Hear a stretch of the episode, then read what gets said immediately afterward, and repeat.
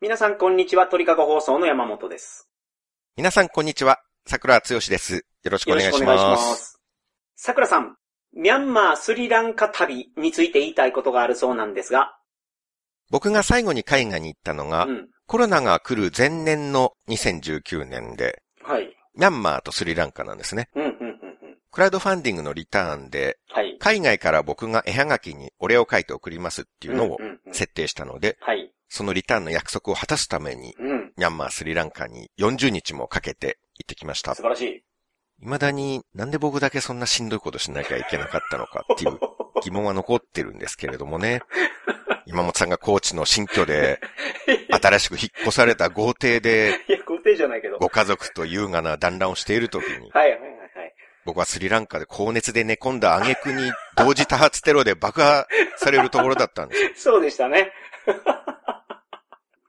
はい、そうでした。あれで人生初、ツイッターに〇〇新聞社の〇〇と申します。はい。よろしければフォローの上 DM でお話を聞かせていただけませんでしょうかはい、はい、はい、はい、はい。リプが来ましたからね。すごい経験されてるじゃないですか。羨ましいなまあちょっとその経験はね、そうですね。でそれで、シンガポールのホテルに着いてから、日本の新聞社の方とスカイプしうてん、インタビュー記事が新聞に載りましたので、はい、すごい。シンガポールのホテルで日本の新聞社から取材受けるってかっこよくないですかめちゃめちゃかっこいいじゃないですか。うん。今後200回くらい言いたいエピソードで すね。ああ、そうですね。まあ、なかなかないことですからね。飲み会とかで誰かがシンガポールっていう単語を出したら、もうすかさずこのエピソードをぶち込みます。ああ、なるほど。あ、確かにいいんじゃないですか。バー行くと、カクテルあるじゃないですか。はい。シンガポールスリングっていう、すごい有名なやつうんうが。んうん。そのメニューがあるところやったら、もう無理やりそれに持っていけますもんね。そうかそうか。女の子とバーに行って、そうそうそうそここシンガポールスリングある んだ。シンガポールといえばさ、シンガポールこの間行った 時その流に、ホテルで取材受けることになってさ、う。はいはいはいはい。まあそれであんまりゆっくりできなかったんだよね。ちょっと勘弁してほしかっいやいたやわ。シンガポールにいる時くらいゆっくりさせてくれって思ったね、とか。うん。セブさん、ものすごい自然な流れでした、今の。一切強引さを感じさせない、あまりにも自然な会話でしたが、 自然ですね。海外に行ってまで取材を受ける男って、まあかなりそういうことですよ。モテますもんね。モテる。それはモテるでしょう。しかも新聞社からですからね。おーお持ち帰り率爆増ですね、これで。それは知らんけど。 それは知りませんけど。そういうシンガポールスリングどこにでもあるんで、うんう結ん、構ショットバーであれば。ショットバー行ったらこれ披露できますね、つまり。 シンガポールまで出なくても、うんシンガくらいまで出たらもう行きたいなと。いや、それちょっと無理やりすぎませんこの曲歌ってるシンガー誰みたいなことから入る。そうそうそうそう。あ、え、今シンガポールって言ったシンガポールといえばさ、俺ホテルで取材受けてたからゆっくりできなかったんだよね。う。はいはいはいはい。進学塾とか、いや、侵害革命の話が出てもああ、な る行きほどますね。ね。え、今シンガポールって言ったはいはいはいはいはってい。あ、そうか。まあ、そっから入るわけや。いううん。今は新型コロナっていうのがありますから。なるほど。出し放題じゃないですか、部そう長。。もうテレビで新型コロナのニュースやってたら、はい。あれ今シンガポールって言ったってはいいは ういはいもう入り放題ですね。はいはいはい。そう考えると新型コロナ終わってほしくないなともちょっとい思や、終いわまっすてけくどれていい ね。。終わってくれてもいいです。それは終わりましょう。終わったら割り込める機会が減りますから、モテ期が終わってしまうじゃないですか。いや、その、新型コロナからシンガポールにつなげるの、ちょっとあのー強引すぎるんで、 そうですかうん、つなぎがおかしいっていうことで。じゃあシンガポールスリングがあるかどうかを、食べログでちょっそ とうメニューのところをクリック して、あまずね、 ドリンクメニューシンガポールスリングあるところを、これから必ず予約するようにします。 そうです、そうです。それも間違いないあ。そう考えると新型コロナ終わってほしいです。シンガポールスリング飲みに行けないからね。そうです。アルコールがやっぱりないと。あ、そうそうそうそああ、でも、メニューさえあればいいのか。う。メニューけど今引っ込めてません ソフトドリンクと一体化してるメニューがあればいいんですけどね。確かにね。うんうん。うん今、緊。急事態じゃなかったら、こういうお酒飲めるのか。何があるんだろう。あ、シンガポールスリンがあるんだ。シンガポールといえばさ、うんうん。これ自然な、これ自然ですね。おそれすすごい自然でした、今のは。で、でシンガポールスリングさえあれば、うん、この殿下の宝刀がいつでも抜けるということになりますね。うん。じゃあちょっとね、うんこれからも、もうそうです。こすり続けてください、はいそのネタはど。ちらの状況下でも、めげずに、頑張り続けたいと思いますよ。はいはい。 そうですね。はい。ミャンマー、スリランカ旅行の話ってまだ最後の話しかしてないんですね。はいはいはい。スリランカのスリジャヤ・ワルダナ・プラコッテから、最後の数日間の話は、過去放送集第18巻のおまけでしてるんですけれども、はいはいはいあと旅の初日の話は第206回放送でしてます。はい。はい。そちらの方も皆さんお聞きください。はい。まあ、206回は割と最近なんで、うんうん。山本さんも覚えてらっしゃると思いますけれど、いや、そう言われると、全く自信ないけど な。今皆さんもお聞きくださいってなんか、覚えてる気満々で言ってたじゃないで僕すも,、僕もか。聞かないから。はい。はい。あと、経由地のバンコクの話もおまけ放送でしておりますはが、いその他の話を全然してなかったんですね。うん、なるほどなるほど。で、まあ、最後の数日間以外は地味な旅だったけれども、うん。まあ、よって非常に地味なおしゃべりにはなりそうなんですけれども、うん。海外旅行。行も縁遠い時代になってしまったので、はい、はい。雑談風にでも、ミャンマー、スリランカを振り返って旅気分を思い出してみましょうという回でございます。いいですね。やっぱりその桜通信の中でも、この海外旅行の話っていうのは、皆さん、すごい楽しまれてますから。はい。そんな、あのー話もいいんじゃないでしょうか。久しぶりに。コロナでね、いろいろ鬱憤溜まってると思いますから、皆さん。うん。ちょっとハードルを上げましたね、今そんなつもりはないんやけどね。コロナで溜まった鬱憤を晴らせるほどの話ができる自信はちょっとないですけれどもね。そんなつもりはなかったんですけど、そのその楽しみにされるいつもの海外の話と比べるとかなり地味な話な ので、あいつもの旅の話だっていう期待ははい。なしでお願いしたいんですけれどもねあ。 わかりました。はい。援護射撃のつもりだったんですけどね。うん。すごい面白いイベントとかトラブルがあったらもっと早く話してると思うんううんのでね。うん。なるほど。まあ、そういう感じでね、皆さん。どういう感じですか、それは。 では、そのハードル上げずに。そうです。そうそうそうそう。今回、どんなことに巻き込まれるんだろうとうか、ん。桜つよしがどんな、あのー失敗をするんだろうとか。はいそういうのなしそうでいうね期。待を持った方は一旦全部捨てていただ いて、違う番組を聞くようなつもりで聞いていただきたいんですけれどもわかりね。ました。はい。とにかくめちゃくちゃ暑かったんです。うーん、なるほど。 4月だったんですけど、4月が1年で一番暑い時なんですうーよ。ん、なるほど。最初の街のマンダレーで最高気温42度。すげえな。はい。日本だとニュースになる温度ですよ。そうですよね。 8月の多治見の一番暑い時ぐらい。 はいはい。その多治見の最高気温の下でバリバリ歩き回って観光しなきゃいけないっうていう。ーん、すごいな。スリランカはアイスジュース屋さんがあちこちにあるんですね。はいはいはいはい。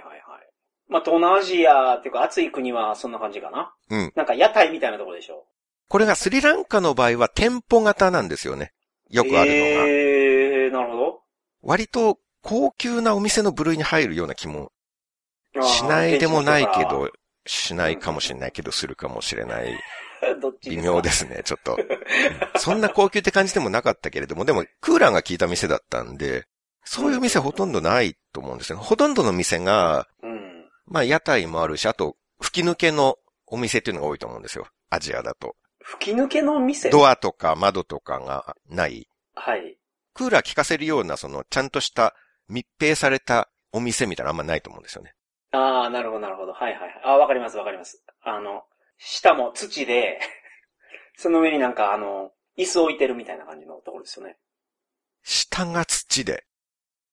下下がう土んのお店ありますそんなお店。いや、舗装してないみ店結構ありましたよあ。りますってはい。東南アジアの田舎の方、タイでも、ラオスでも、カンボジアでもそんなところいっぱいあったけどうな。ん時代が違いますから、あ僕が言ってたうもんん。まあ、そう言われると、あったような。うん。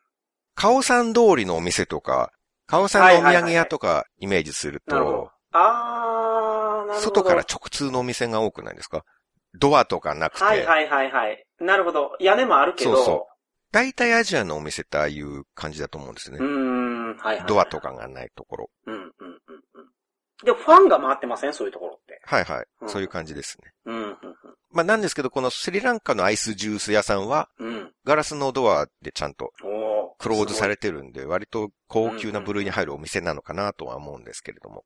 はいはいはい。まあ、東南アジアはその冷やすことに関してはその、高級感がありますから。うん。バスとかもね、エアコン付き、エアコンなしで、値段全然違いますから。そうですね。だから冷えてる方は割と高級そうです。それは間違いない。それは間違いないです。 40度近い街を歩き回って汗だくになったところで、冷え冷えのマンゴージュースとかパフェを食べる、あの美は味しさったらないですよ。いわかります。マンゴージュース with アイスクリームとかもあります。うん、うん、うん。冷え冷えのマンゴージュースにアイスが乗っているっていう、はい。夢の共演ですよ。モーニング娘。with 松浦綾みたいな、ドリームコラボですね。 あありましたっけ、それ。紅白歌合戦とか大きいイベントでのみ実現されあーなるるほどからこそ夢の共演。はい、はい、はい、はい、はい。はい松浦綾って言われても、顔が思い浮かばないですね、今。あの人が出てくる。あの、イエーイめっちゃホリデーってやってた。うんそれが松浦綾ですよ。いや、そうですけど、そのモノマネやってたなんたらケンジさんっていう人いたじゃないですか。うんうん。あ、誰でしたっけ、名前。あの、歌舞伎町で死んじゃった人ですね。いやいや、死んでないですよ。死んだんですかあの、ゲイの人ですよね。あー、いや、前田健じゃないです。 あの、ああ、それは大西健治のこと言ってるんですかね、春菜愛や。そうう、ん。大西健二さん。健二っていう名前だけ覚えてたけど。健治の方を言います、普通。春菜愛でしょ覚えてるとしたら。春菜愛。そう。なんとか愛っていうならわかるけど、なんとかケンジって、その、メジャーじゃない本名の方で覚えないでくださいよそれ。確かにね。健二しか出てこなかっ ケンジを知ってるのはすごいですね。た。はいはい。けど、桜さんも知ってたじゃないですか。はい。けど、松浦綾っていうと、なんか偉いもんで、春菜愛を思い浮かべますね。うん今パラリンピックの閉会式も出てました よね。ああ、春菜さんがね。うん。まあそういうコラボですよ、だから。マンゴージュースと。もうそれこそドリームコラボじゃないですか。もうパラリンピックにも出てくるような人とモーニング娘。が合わさるっていうのいは、や、っ確かに。確かに確かに。ていう、はい。は、はいい、あの、まあ、っていう幸せを味わえる場所なんですけれども、はい、はいはい。ニゴンボっていう街のジュース屋さんでマンゴージュースを飲んでたんですね。はい、はい、はい。もう美味しすぎて2杯目を飲んでたんですけど、おかわりして。すごいですね。おかわりするんですかはい。 はい。いや、40度の中、ずっと歩き回ってたら、一杯ではね、癒されきれないですよ。ああ、そうなんや。ああ、なるほど。で、僕が2杯目のジュースを甲骨の面持ちで飲んでたら、はい。突然ガオーンっていう音がしたんですよね。はい。んなんだと思ってみると、うん、うん。入り口のドアの向こうで杖を持ったおじいさんが倒れてたんですよ。はい。どうやらガラスにぶつかったんですよ。うーん、なるほど。 なるほそど。の他の店ってやっぱりドアがない店が多いわけじゃないですないかか。 そう。はいはいはいはい。だからそういう店だと思っておじいさんが勢いよく入店しようとしたら、強力なガラスバリアに跳ね返されたんですね。はいはいはい。店の人が慌てて出て行って抱き起こしてましたけど、はい。店の人が出て行く時にガラスに激突したら面白かったなとか思ったんですけ どね。うん自分の店なのに確かにね。ガラスに跳ね返される。焦って。うん、うん。でおじいさんが頭から流血してたんですよ。そんなに思いっきりいったんですね、じゃあ。はいうん。そこまでの勢いでぶつかる人初めて見ましたけれども、はい。ガラスドアにぶつかる人はたまにいますけどね、頭を割って血を流すほどの激しさで激突する人は初めてはいはいはいはい。で、店員さんが店内に連れてきて、四角いガーゼみたいなのを頭に貼り付けて応急処置をしてて、はいはいはい。で、おじいさんは頭にガーゼ貼ったまま、うん。ジュースを注文して、はい。僕の一個前の席に座ってジュースを飲んでましたね。はいはいはいはい。頭を割って流血しながら平然と生ジュースを堪能するおじいさんっていうのも初めて見たんですよね。ああ、確かにね。見たことないですうね。ん。飲み終わったら普通に杖ついて歩いて帰っていきましたけどね。帰りはちゃんとドア開けて、はいはいはいはい。そこもまたぶつかってたら面白かったなって思ったんですけど、店員めっちゃ焦りますけどね、それ。そうですね。ガーゼ2倍用意しないといけないですけれどもね。はいはいはい。やっぱり外国の人は強いなと。うーん日。本のお店だったらおじいさんがドアに激突して頭部から出血したら、まず救急車だと思うんですよね。ああ、まあ頭打ってたら危ないですもんね。そうです。後で何かあったら大変なことになりますから。うん、確かに。それがスリランカは頭にガーゼ貼ってジュース飲んで帰っていくっていうう。ん。うん、うん。もしかしたら出血分をジュースで取り返そうとしたのかもしれないなって、うん。それほどジュース好きのおじいさんだったのかもしれない。ああ、なるほど、なるほど。川島直美さんなんてワインが好きすぎて、はい私の血はワインでできてるのとか言ってましたからね。おっしゃってましたね。はい。おじいさんはもうジュースがあまりにも好きすぎて、血がジュースでできてるっていう可能性はあるんで、はいはいはいはい。それだったらジュースを飲めば補充できますよね。血がね。うんはい。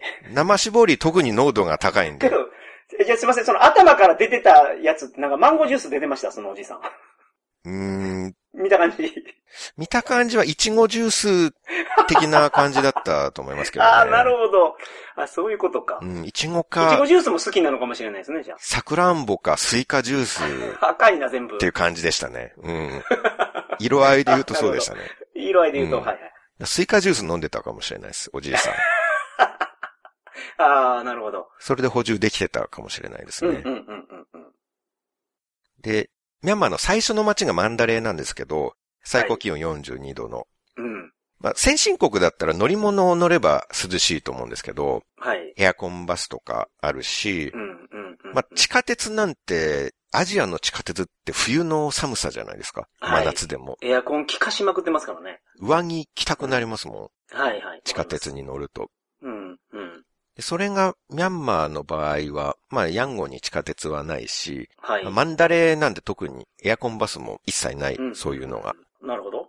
マンダレーで最初に行ったのが、郊外のインワ遺跡っていうところなんですけど、はインワイな遺跡じゃないですよ。わかってます。インワ遺 跡。インワ遺跡、ね。インワ遺跡ね。はい。移動が乗り合いトラックで行ったんですよ。はい。おー、なるほど。タイで言うとソンテウとか言っていうのになると思うんですけどね。トゥクトゥクよりももうちょっと大きい感じ。はい。まあ、一応トラックなんですよ。はい。一応フォローはついてるんですけど、トラックの荷台に木の長い椅子を置いただけの。あー、なるほど。両サイドに。そうそうそうそうそうそはいはいはい。二つ長い椅子があってあーわかりましたわかりました。うーん、なるほど。う。でまあ、そこは一応真ん中にも一本長い椅子を置いてあったんですけどね。うーん。まあ、フィリピンにジムニーっていう飲み物があって、乗り物があって、うんうん、そんな感じだったと思います。なるほど。じゃあちょっと画像を見てみようかな。お、お、お。バンコクのはソンテウ。あー、これか。はいはいはいはいはい。まさにジムニーみたいなやつですね。なある、ほそうどです。か。はい。ジムニーはなんか全然イメージと違う。何ですかあこれ、れ。ジムニー、川とか走るジムニー、四輪駆動の車がなんか出てあきてれ、るんじゃであすけジ ど。ムニーって違うわ。ジムニーって鈴木の軽音の名前ですね。あ何やったっけ、あれ。えっと、えっと、ジプニーや。ああ、ちょっと、昔すぎて忘れてました。ジプニー。ジプニー。あ、まあこういうのですね。はい。うんそうか。ジプニーっていう乗り物って言わなきゃいけなかったところを、はい。ジムニーっていう飲み物って言ってましたから ね。全然違うことでしたすいね。ません。あ飲み物でもないし飲、み物の話してたら。ジムニーでもないしも。う飲み物って言言いました、今。 はい。たどり着くまでちょっと時間がかかりまし失た礼ねし。ました。はい、そうです。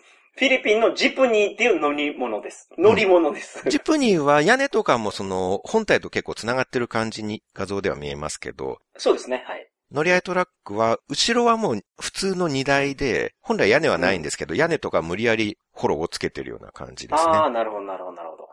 はい。で。そこにもう満員詰め込まれて運ばれるんです。うーん、なるほど。 40度ですよ。はい。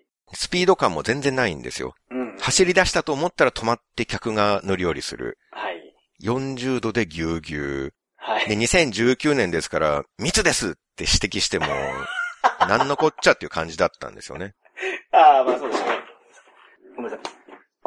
しかも満員なのにそこからどんどん乗ってくるんですよ。うーん。その椅子が空いてないのに乗ってくるってことですね。そうです。出発の時点でもう椅子は満員になってるんです。はい。日本の感覚ではそれで乗車率100%なんですよ。そうですね。はいはい。でもそこからスタートみたいな感じなんですよ。そこから人がどんどん乗り始めてくる。うんちょっと走ったと思ったら辻ごとに止まって親子連れとか行商人とかお坊さんとかどんどん乗ってくる。うん。僕は発車地点で一番最初に乗り込んだんで、はい。荷台の一番前方の端に座ってたんです。おー、なるほど。もう奥の奥。奥の奥です。はい。乗り口は後ろですからね。うんうんうん。僕はどんどん詰まってくる乗客と運転席後部の壁に挟まれて、はい。日本海溝の底にいる深海日本ぐらいの圧力を受けてました。相当な圧力かかってますね、それ。 1平方メートルあたり1トンの圧力受けてました。はいはい。 100メガパスカルです。ああ、なるほど。多分あそこで急に降りてったら、もう眼球がガビーンって飛び出て、体も破裂したと思うんですよね。ああ、深海にいる魚釣り上げたらそんなになるらしいですもんね、なんか。そうです。はい。まあ、50メートルやそこらでも、海猿で潜水士訓練してた時の、仙崎大輔のバデ ィは、急浮上して死んじゃってましたからね。ああ、まあそういうこと もあるでしょ僕、その名残で今でもお腹だけ風船のように膨らんでるんですよ。う。あ、それで、はい。ああ、なるほどね。あ、美味しんぼで見ましたわ、そのシーン。そうですかあの、山岡四郎さんが、あの、船の上から鯛を釣って、うんうん。あの、ばらしてしまったん、糸が切れちゃったんですけうど、ん、浮き袋が 膨れて、もう水に浮いてたんですよ、鯛が。あー、膨らんじゃってた急から。に水圧が変わったから、そうそうそう。なんか浮き袋っていうのは魚の中にあって、うんそれがパーンって膨れて、だからあとはもう泳げないし、はいはい。網ですくうだけでいいっていう。その状況になってる体のお腹がパンパンになってたってことですよね。と。そうです、そうです、そうです、そうです。そうで す、そうです。僕も、乗り合いトラックで圧力受けた反 動で、お腹だけうまく減圧できずに、なるほど。すごい膨らんでしまったんですよね。うんうんうんうん。しょうがないですね、それは。そう。決してポテチの食べ過ぎではないです。これは。 はい。わかりました。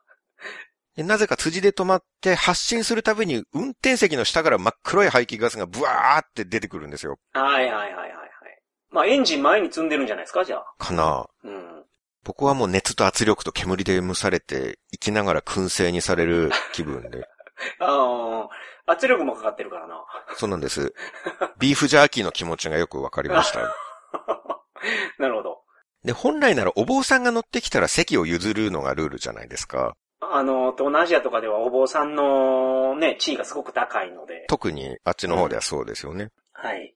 でもさすがに無理なんですよ。うん。身動きが取れない。うんうんうんうん。たとえ僕が全力で立ち上がってなんとか一席だけ開けたとしても、はい。入り口の方にいるお坊さんがここまでたどり着けないんですよ。うんうん遠くにいるお坊さんを僕が開けたスペースに動かそうとしたら、うん。 うん。スライドパズル形式で移動させなきゃいけなくなり ます。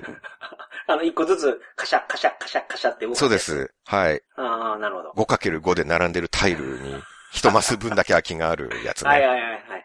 僕が上に移動して、おばちゃんを一マス右、おじちゃんを一マスうん右、幼少人を右、はい兄ちゃんを下、お坊さんを右って、一個ずつ動かしていかなきゃいけなはいいんですよ。はいはいはいはい。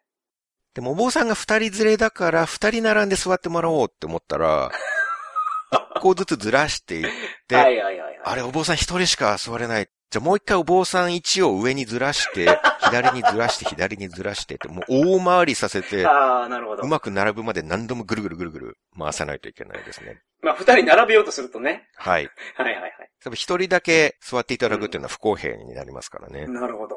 お二人並んでもらおうともし思ったらね、ああ、そういうことも考えた上で。うん、なるほどなるほど。うんうんうんうん。そんなことを思いました。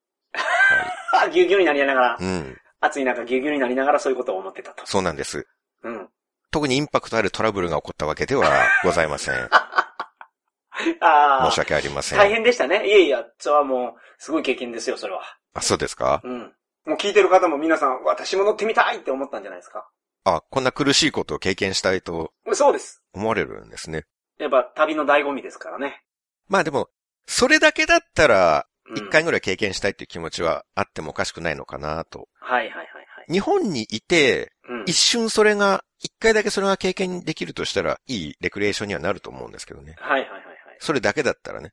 ただ現実は、うん。それでインワについてそこから観光を始めないといけないんですよね。うーん、確かに。トラック降りた時点で3日分ぐらいの体力を使い果たしてるんですよ。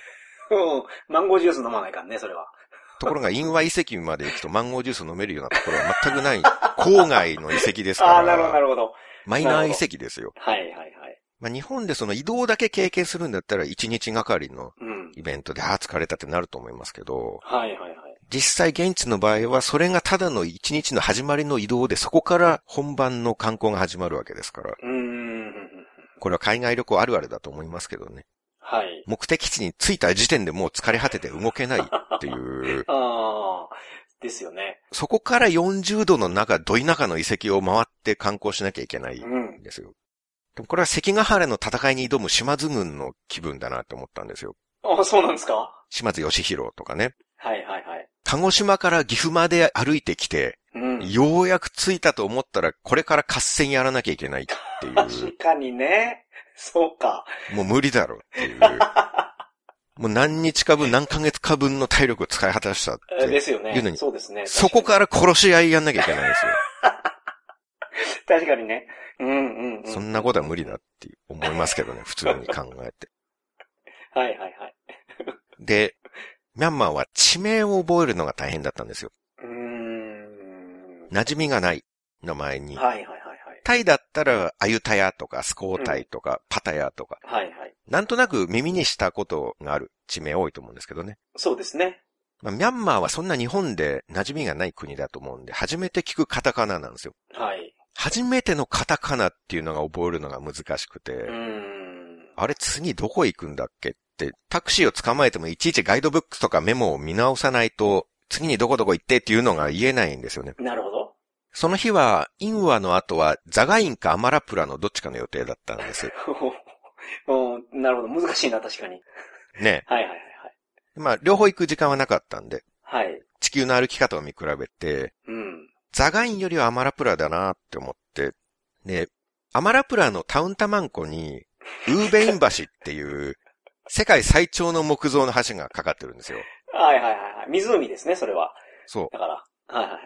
世界最長の木造の橋。ええそれを見に行くことにしたんです。はい。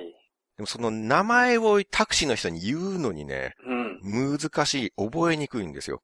はい。インワからバイクタクシーで行ったんですけどね。はい。その行き先を伝えるのが、うんうん。アマラプラのタウンタマン湖にかかるウーベイン橋に行ってっていう、なかなか覚えられないっていう。はいはいはいはい。確かに。そう、ウーベイン橋で通じないんですもんね。ただの橋ですからね。ああ。近くにいるんだったらもちろん知ってると思うんんですなけるほど、どなるほどなるほど。 150年くらい前に作られたうん。全長1.2キロの木造のはいは橋なんい。ですすよごいですね。それが残ってるんですか ?120 年前のやつが。 150年150年。すごいな。はい。橋の手前で下ろしてもらって、はい。 40度の中、うん。もう因和遺跡だけで力尽きてるのに、うん。 1.2キロの木の橋を灼熱の中行って帰ってくるっていうはいはいはいはい。まあただの橋なんですけど ね。まあ個人の感想ですけど、特に面白くもないっていう。まあ建築畑の人なら面白く見れるかもしれないんですけど、うんうんうんまあ僕のような教養がない人間は、ちょっと面白さがわからなかったですね。ただただ暑いっていう。はいはいまはあい。とりあえず写真だけ撮ってきましたけどね。うんうんうん。ウーベイン橋とタウンタマンコの写真はたくさん撮れ ました。ただそれだけっていうね。はいはいはいはい。まあでも暑かったという素晴らしい感想をいただきました。うん、それを僕は伝えたかったです。はい。まあ、名前が変だというつながりで言えば、うん。マンダレの次に行ったのがバガン遺跡はいで。すけれども、はい。エーヤワディ川をフェリーで8時間くらいかけて下っていくんですね。エーヤは、エーヤワディ川、ディ川ね。はいははい。これが昔、僕らはイラワジ川って習ったんですよね。い。どこで習ったんですか、それ。社会とか出てくるってこと社会で習いましたね。ええメコン、メナム、イラワジってワンセットだったんですよ。ー。おー覚え。方が。なるほど。 あれ違う国の教育受けてます、僕と山本さん。いや、同じ教育やろうけど、あれ社会は選択ですからね。それあれ高校の時の社会でしょこれは中学ですね。ええー。じゃあ選択でもないわ僕。は高校で地理選択してないような 気が。中学で習ったと思います。東南アジアの地図が出て、川3本あって、A、B、C うでん名前をうんうん言えっていうのは確うかん。なるほど。よく出ましたね。で、右からメコン、メナム、イラワジって覚えるんですよな。るほど。で、ところがメナム川も今はチャウプラヤ川って呼ばれてる。おー、チャウプラヤって聞きますね。 はい。あの、バンコクでボートに乗る川でしょそうです。水上バスはいはいはいはい走ってるところですはいねはい。はい。だからメコン、メナム、イラワジっていうのは今はメコン、チャウプラヤ、エーヤワディに変わっちゃってるんですよね。うん。難しくなってる。そう、難しくなってますね。うん。だから、すごいこんがらがって、昔せっかく覚えたのになって、うん。なんか残念な気持ちになったんですけど、はい。 ただ昔、イラワジ川とか、昔から別に覚えてない人にとっ ては、全然残念なことでもないですいやそうですよねそう考えるとはい。ちょっと名前シリーズをもうちょっと続けますけれはどいも、はい、お願いします。全然パッとしていない名前いシえいリーズえいえ続けますけれども、いや、もう今ちょうどその範囲を勉強してる学生さんやったらね。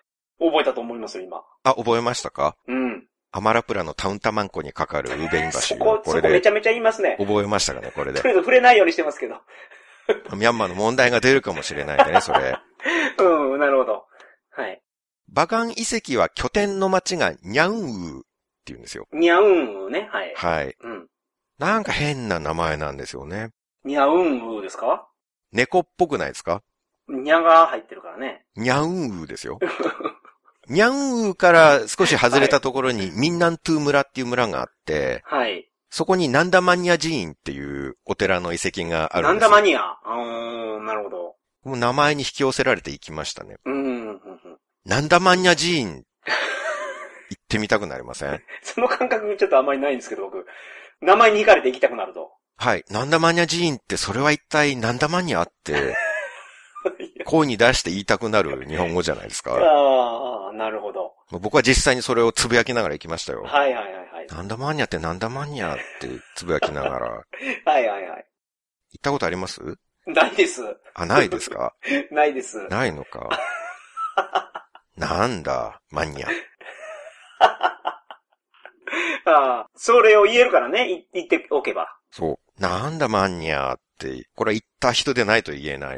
うん。選ばれたものだけが言える。はいダ。ジャレはい。なかなかいけないですからね、そこ。そうです。言ったもののみが許される、このレベルの高いダジャレを。まあ僕はちょっと言わなくていいかなと思いましたけど。うん。まあまあ、いい、あれ、言う権利もないんですけどね。あの、言ってないから。うん。でも強がりじゃなくて、まあ言わんでもええかなと思うな。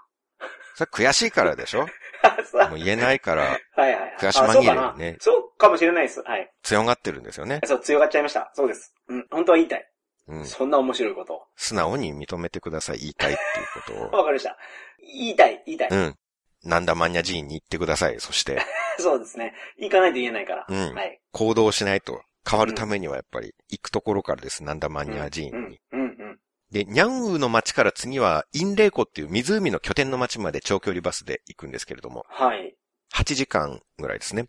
すごいなぁやっぱりその、しばらく乗ってないんで長距離バスとか、どんな感じか忘れたけど、8時間のバス移動って結構しんどいですからね。そうですね。うん。でも、アジア、アフリカ、中南米で地上で移動しようと思ったら、8時間ぐらいがデフォルトになるんです よね。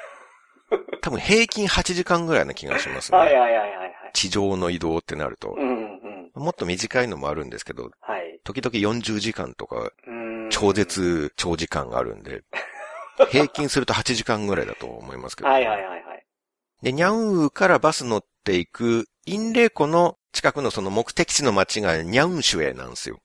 うんまたニャンや。そうなんですよ。うん。ニャンシュエ。ニャンシュへね。はい。ただ、ニャンシュエの町ってすごく小さいとこなんで、はい。地図見たらその手前のジャンクションで降ろされるのかなって思ったんですよね。はい。そこもちゃんと覚えとこうって思ったんですよね。うん。そこで降りなきゃと思って。はいはいはいはい。それはシュエニャウンの交差点だったんですよ。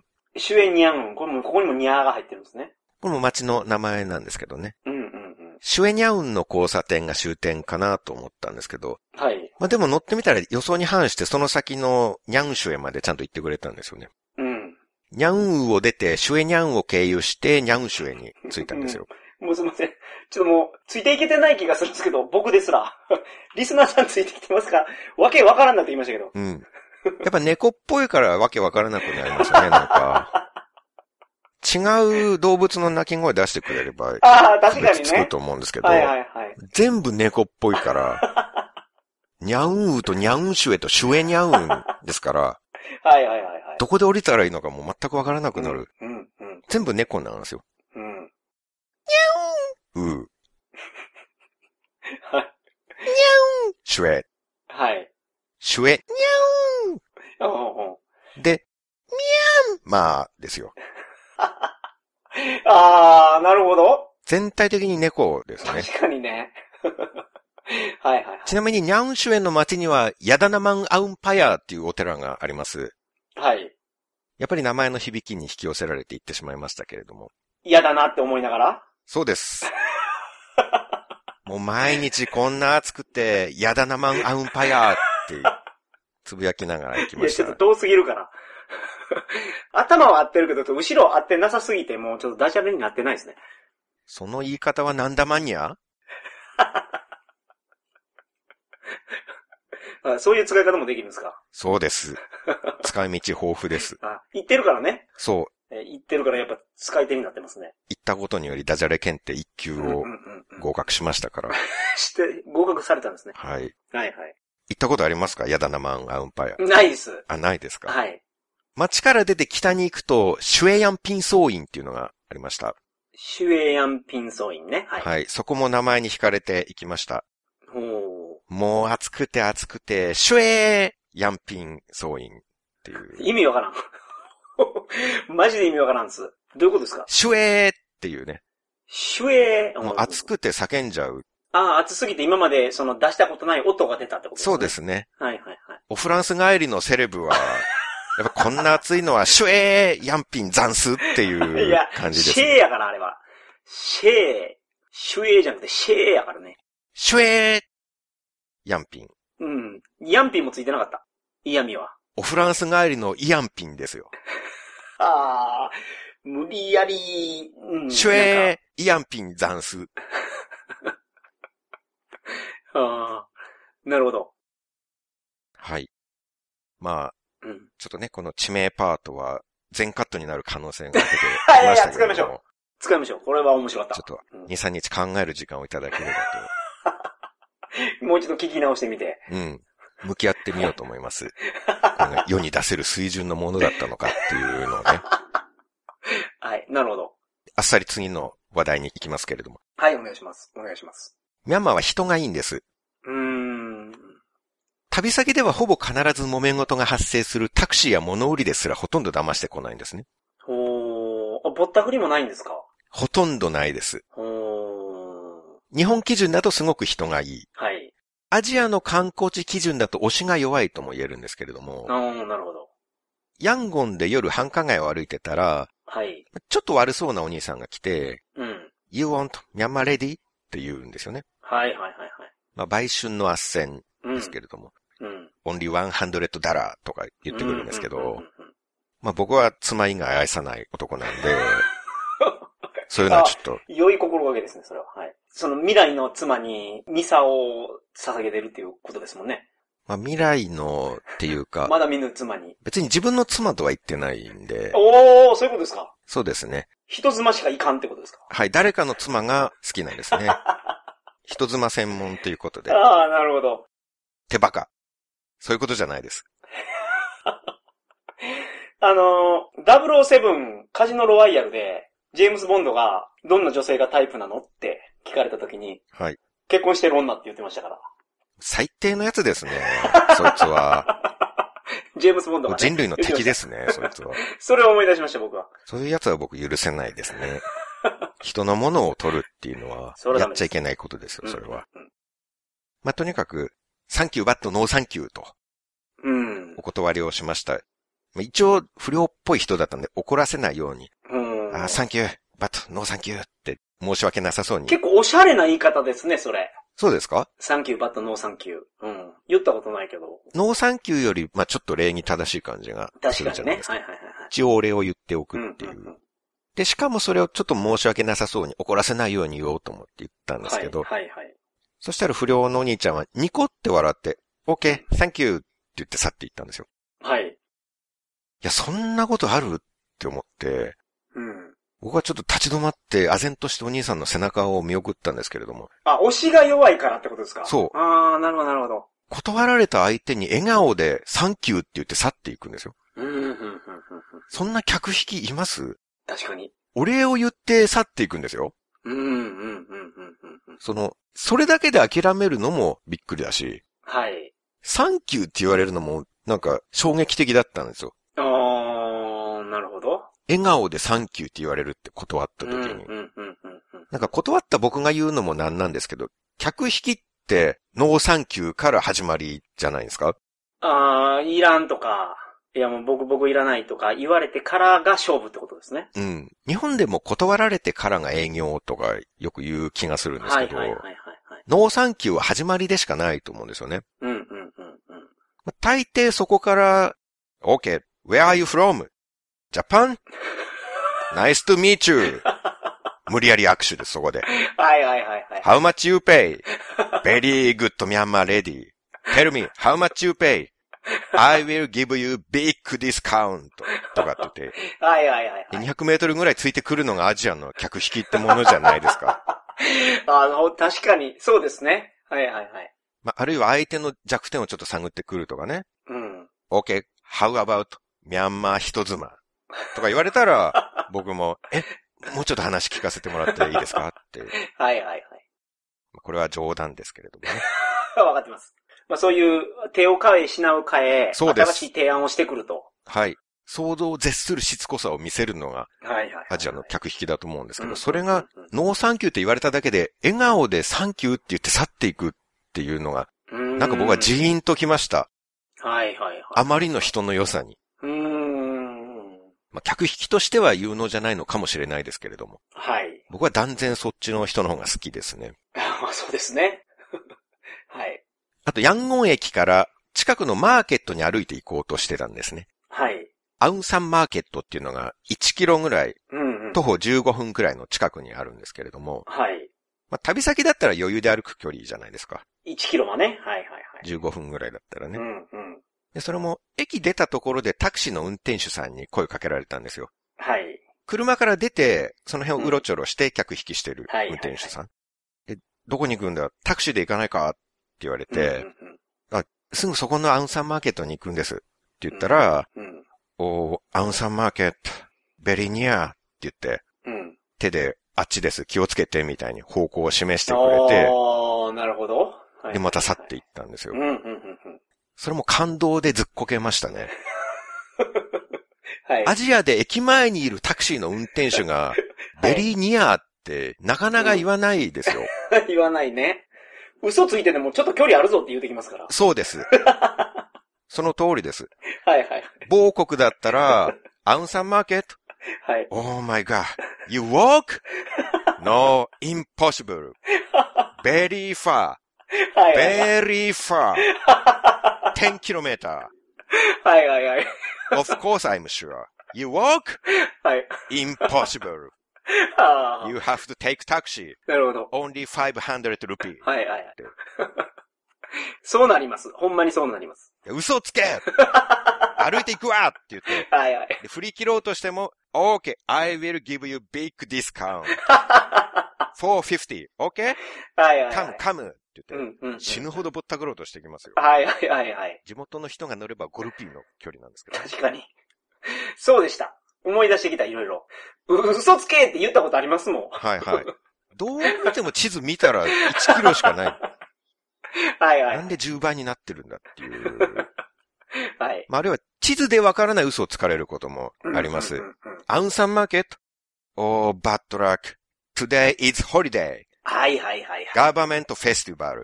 うんうんはい All shop close. はいはい。 I will take you another very good place.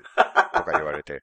はいはいはい。気づいたら悪徳ツアー会社で1000ドルぐらいの極額ぼったくりツアーを組まされてたりするっていう。うんうんうん。それも聞いたことあるわ。今日閉まってる。 ありがちです。ありがちですね。いつ行ってもフェスティバルなのよ。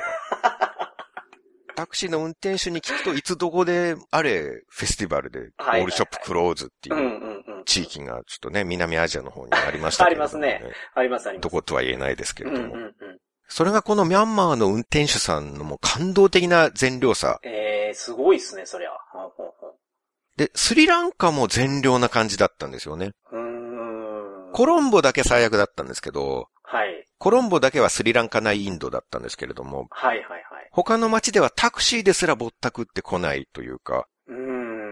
あの、上乗せされてるとしても少しすぎて、うん。ぼったくられてることに気づかないレベルなんですよ。なるほど。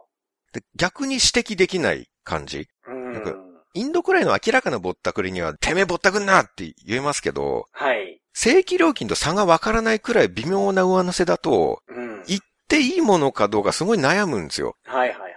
ちょっと高い気もするけど、うん。これぼったくるなとか言って、もしこれが正規料金だったら、うん。俺は善良な運転手さんを怒鳴るっていう人間失格の行為を確することになるから、これはちょっと言えないな、とてうんうんうん封じられるんですよ、その文句を。はいはいはいはいはい。なんかガイドブックの相場からしたらちょっと高い気もするんだけど、うん。 10円、20円だから、ただの値上がり、うんかもしれないしなるほど、はいはいはいはい。そんなタクシーなのに正規で行ってくれてるような人に文句言うって、ね、自分が貸す人間みたいな、そうね。そうですよね。はいはい。一日引きずりますよ。うん。ああ、なんてことしてしまったんだっていう。はい。スリランカでは、バスイズ安いっていうセリフが印象に残ってて、バスイズ安い。はい。はいはい、はい。道端で、うん。トゥクトゥクの運転手さんに話しかけられたんですね。はい。タクシーのミニバンみたいな。うん、うん、うん。うんで、あ、どこ行くんだシーギリアかトゥクトゥクで行かないか ?30 ドルで行くぞって言われたんですね。うんうんうんうんシーギリアっていう世界遺産が、バスで2時間ぐらいの距離なんで、はい。バスで2時間の距離をまあタクシーで30ドルなら妥当な気もしたんですよね。うん、うん、うん。うん時間もかなり節約できるしなと思って、ちょっと考えたんですよ。はい。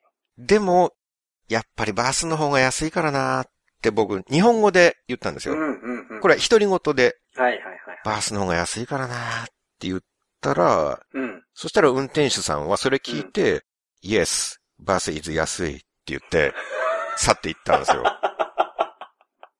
僕の日本語独り言を理 解して、Yes, バス is 安いって言って、あっさり去っていくっていう。はい、はい、はい、はい。これインドなら、うんい。や、某国なら、はい、某国ね。シーギリア、today, no bus.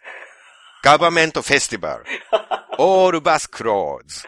Only tuk tuk. How much you pay? I will give you big discount. Only 100 dollar. Okay? 高っ Come, come. 高っで はい、はい、はい、はい。めちゃくちゃ高いですね。で、こっちが断っても荷物奪って積み込み出しますから。はい、はい、はい。なるほど、なるほど。それが普通に、うん。 yes, bus is 安いって言って去っていく。うん、うん、うん。うんすごい感じがいいんですよ。はい、はい、はい。遺跡とかにいる物売りの人たちも感じがいいんですよね。うん。ミャンマーのインワ遺跡でも、はい。あちこちに点在してるんですよね、遺跡が。はい、はい。村の。で、まあ、馬車で回ったんですけど、うん。どこの遺跡行っても物売りの人が来るんですね。はい。お水とかお菓子とか装飾品とかうん、うん。小物とかいろいろ持ってやってくるんですけど、はい。女性が多かった気がするんですけどね。おーその物売りの方は。はい。はい、はい、はい。物腰柔らかいんですよね。うん。頭に物を乗せてる感じですよね、女性の物売りって。頭に大きいカゴを持って。そういう感じではなかったですよ。ああー、そうなんですか。普通に看護を持っているか、腕にいろいろぶら下げてるか。はいはいはいはい。見ます頭に乗せてる物売りっ て。え、そういうイメージがあるんやけどな。物を運んでいるは一い。般の人は頭にいろいろ乗せてるイメージあるんですよ。うんうんうん。洗濯物乗せてはいはい。洗濯に行くとか。うん。物売りのイメージがあんまなかったな。あ、でも、子供は頭に乗せてるイメージはありますね。はいはいはいはい。特にバスに乗っててバスの窓から物を売ってくる人とかはは、いはいはいはいはい。確かに。に頭の上に乗せてました ね、カゴを。うんうんう売る相手の高さによるかもしれないん。でなす、ね。るほ。ど。なるほどなるほど。歩いてる時だと見えないじゃないですか、頭に乗せてると。うんそうですね。はいはいはいはい。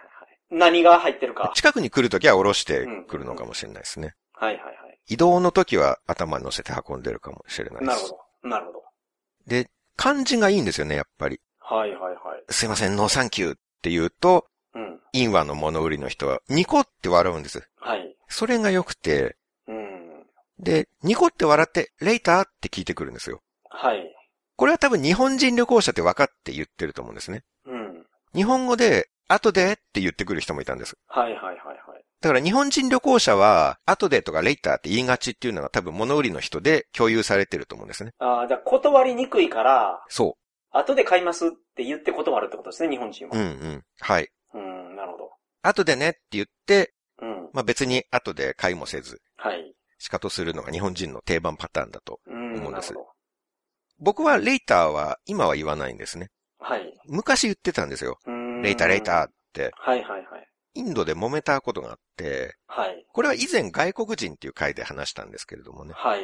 インドで路上にご座敷いて装飾品売ってる少女に、はい。その時はレイターレイターって言って適当に通り過ぎて、はい。で、後でもう一回通りかかった時に、さっきレイターって言ったでしょ買っていってよって言われて、はい。で、もろもろあって最終的にうんその10歳くらいの女の子と軽く取っ組み合いになったっていうことがあり まして。 その、もろもろ何があったかわからんけど、そんなことになったんですかそうですね。はいはいはい。流れを確かその外国人の会で話したと思うんですけど、まあそれ以来二度とレイターとは言わないって決めてるんですよ。はい。なるほど。だからレイターって聞かれても、ノーレイターって言うんですよ。おーほんほんほん。後でって聞かれても、ノー後でうんって。言っちゃうんですね。うんうんうんまあそれでもミャンマーの物売りの人たちは、うんああ残念みたいな感じで、うん。でもニコッとして去っていく。はいはいはいはい。揉め事の気配が全くない。うん。こっちが申し訳なくなるぐらいなんですけどねる。ほ。いや、それはいいですね。その、捨て台詞入っていく人いるじゃないですか。うん。断られたら。はいはい。す、すごい嫌な気持ちになりますもんね、あれ。そうですね。うん。まあこれも何度も例に出して申し訳ないなと思いますけど、インドでは、はい。 もう、某国やめたんや。はあいの、某国で は、僕が行った某国では、はい。いらないって言うと、貧乏って叫ぶやつがいまし たね。そはいれどういうつもりなんだっていう、物を売る人間としてそのモラルはどうなんだっていう、はいはい。ガンジス川とか、ボートに乗ってるとボートでやってくる物売りとかうん。がいて、それがもういらないからあっち行ってって言うと、まあしばらくしつこくした後に去っていくんですけどね。はいはいはい。船越えで去っていくんですけど、うんうんうんうん貧乏、チンポーって言って叫んで去っていくんですよ。 ああ、なるほど。変な日本語覚えてますね。もう想像を絶する態度。うん、確かに。人に物を売る人間として、うん。 Google マップにその人乗ってないかなって思っちゃいます。レビューでボロクソ書いてやるのに。乗ってたら。あ、星一つにして。そうですよ。何も買わなかったら、貧乏チンポーと絶叫されました。 最低の店ですって。書き込んでやりたいけど、Google マップに乗らないんですよ。船で移動をし続けてるから。ガンジス川を常時移動してるかはら、いはいはいは Google マップに書きようがないんですよ。い。なるほど。乗せてもどのボートなのか全くわからなくなるっていう。はいはいはい。悔しいなと思ってう。ん。それを分かって、貧乏って叫んでるんでしょうけどね。うん。まあそうでしょう向ね。こいやうまは。あ、 Google マップに乗らないことをいいことに、いやまあ そうじゃないか。調子に乗ってますよ。 はい。全然違うなって思った、その。うん、確ミャかンマーに。にそれ全然違いますね。うん。それが、あのーまあ、某国では、うん。しょっちゅう起きるわけじゃないですか。何分かに一回とかの、インドで。そうですね。毎日とかのレベルじゃなくて、はいはいはい毎時間、毎そうですね10分ごととかそういう感じですそうよ。そうそう。だから溜まっていくんですよね。うん。そのストレスが。それがミャンマーではないっていうのは、それは素晴らしい。はいそれもスリランカもそうか。うん。暑さだけでしたね、ストレス源は。はいはいはいはで、インワなんて観光客あんまいないんですよ。い。田舎すぎて。そう。はい。特にインワ遺跡群の中でも小さめの遺跡なんて、うん。僕が行った時に僕しか客がいないってことはザラなんですよね。はいはいはいはいそれでも物売りの人いるんですよはい。うね。ーん。すごいな1日に10人客が来るかどうかみたいな遺跡で、うん。しかも最高気温40度超えるとこで朝から晩までいて、はい。水とか絵とか布とか売ってる、うん。うんどんな大変な仕事なんだろうって、ちょっと気の毒になってくうるんですよね。。うんですよね。まあでも買わないんですけど、はいはいはいはい。まあ、いらないものはね。申し訳ないなしょとうが思ないいかながらはいはいね。はいうん。でも生まれるタイミング次第で逆の立場になっても全然おかしくないんですよ。タイミングですかどこの国でいつの時代にどの親の下で生まれたかっていう、はいはい。まあ、運だけで、うん。一方は日本人の観光客、うん。一方はミャンマーの人の来ない遺跡で一日中絵を売らなきゃいけない。うん。そうね。だから今ね、親ガチャっていうのがすごい言われるようになりましたけど、最近最近ね。言われてますね。もう日本人で生まれてるだけでも、ガチャ大成功ってことですよね、だから。 まあ、平均すればね、ああ、そうかそうか。まあまあ、日本でも、うんそうか、辛い方いらっしゃいますからね、それはそうか。まあ、上から下までいっぱいいますからね。はいはいはいはいはい。まあ、少なくとも僕とその物売りの人で比べたら、うん。まあ、難しいんですけどね。うん。その幸せの基準をこっちの基準で勝手に考えるっていうのはまあ良くないんですけはれいどはいはいはいはもい、。なるほど。まあ僕の感覚で言えばうん、僕の方が楽してるなって思うんですよね。はいはいはい。で、僕はその人より、ものすごく頑張ったから今の、このミャンマーまで観光しに来れる立場になったわけではなく、たまたま日本で生まれたから、うん、こうなっているだけでう、ん。で、ミャンマーの人は日本に観光に来れないと思うんですよ。うん。その少なくとも、因和遺跡で物売りをしている人は。はいはいはいはい。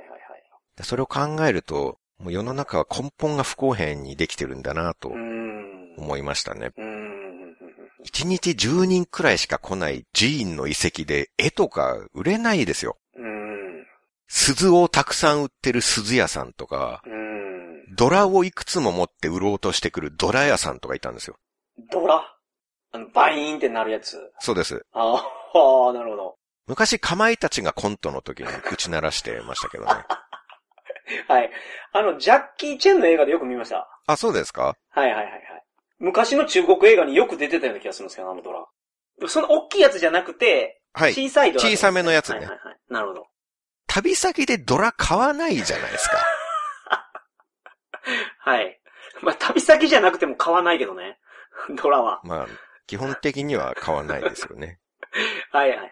首都の街中の観光地とかだったらまだ可能性あるかもしれないんですよ。はい。たくさん人が来るところだったら、うんうんうんうん。まあなんか卒業旅行の大学生が話のネタに面白がって買っていったりっていうのあるかもしれないなるほしど、な、るほど。はい。あとその首都の街中とかだったら、あとは国に帰るだけっていう旅行者多いと思うんですよ。はいはいはいはい。だから買う人もしかしたらいるかもしれないんですけど、うんうんうんうんうん。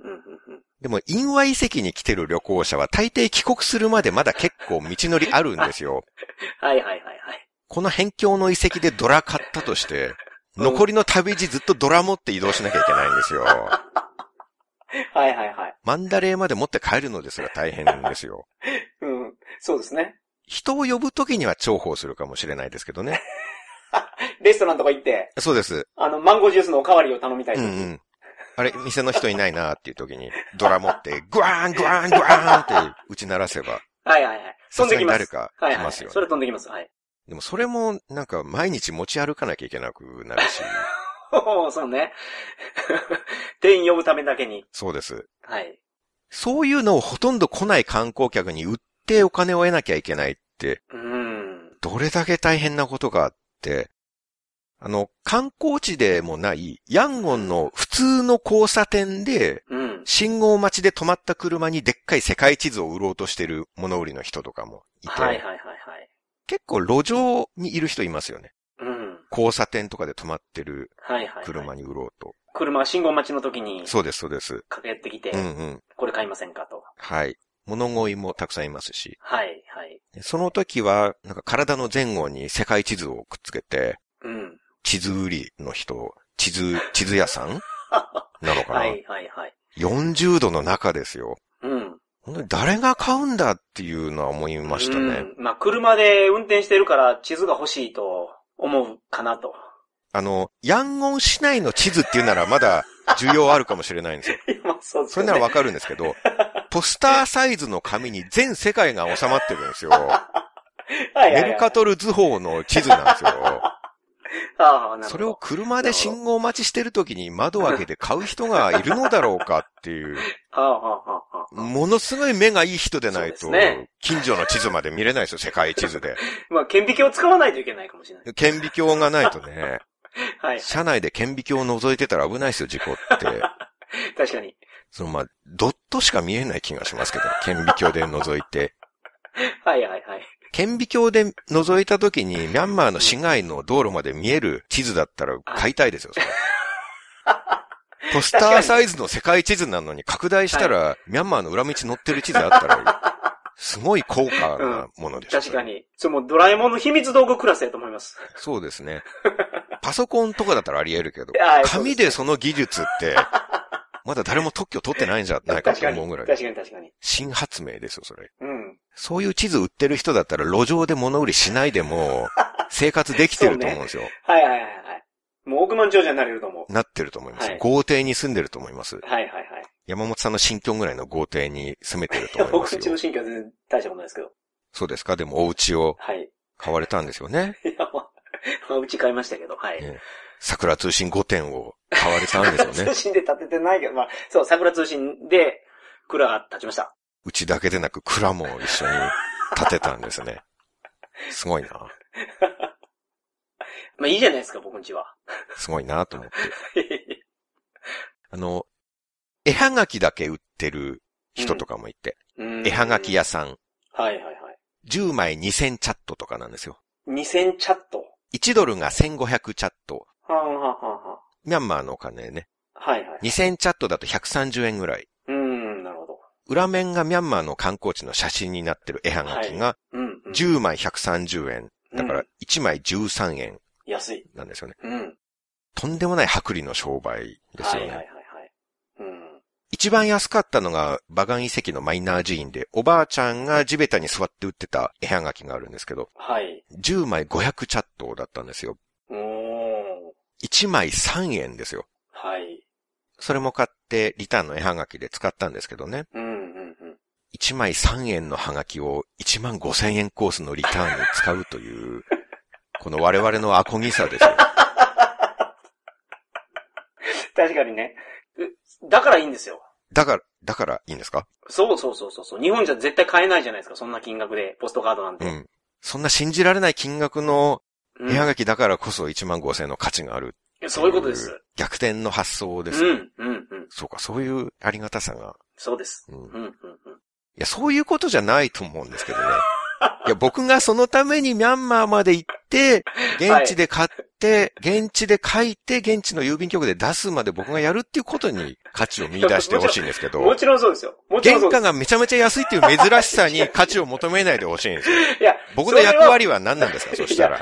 プラスアルファの付加価値ですあ。もちろんその桜さんがおっしゃってた、桜さんのやってた行動が一番大事。そうですよね。うん、うん、そうですそ。れプラス信じられない安さのハガキを使ったっていうんう、うんこのびっくりもうん重なるっていう。でも、顧客に売られる時に1枚3円で売られる絵はがきって、はい。原価割れしてないわけないと思うんですけど、そうでしょうね。まあ、在庫一掃とかじゃないかやっぱそういうことですよね。な。うん。 1枚3円で絵はがきが作れるはずない気がするんですよ。作れないと思います。さすがに。まあ、おばあさんが、だから、その在庫一掃したい工場とかから安く仕入れたとかそういう、うですかねーん、まあそうでしょうね。まあ投げ売りしてたところから安く仕入れたんじゃないかな。うん。